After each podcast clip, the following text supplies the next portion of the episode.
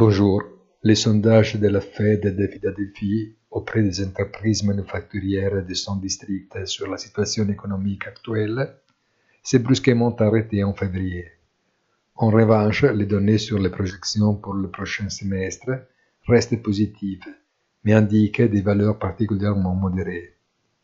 Ce n'est pas ce qui fait chuter Wall Street, mais certainement l'un des nombreux indicateurs qui peuvent expliquer sa tendance nerveuse.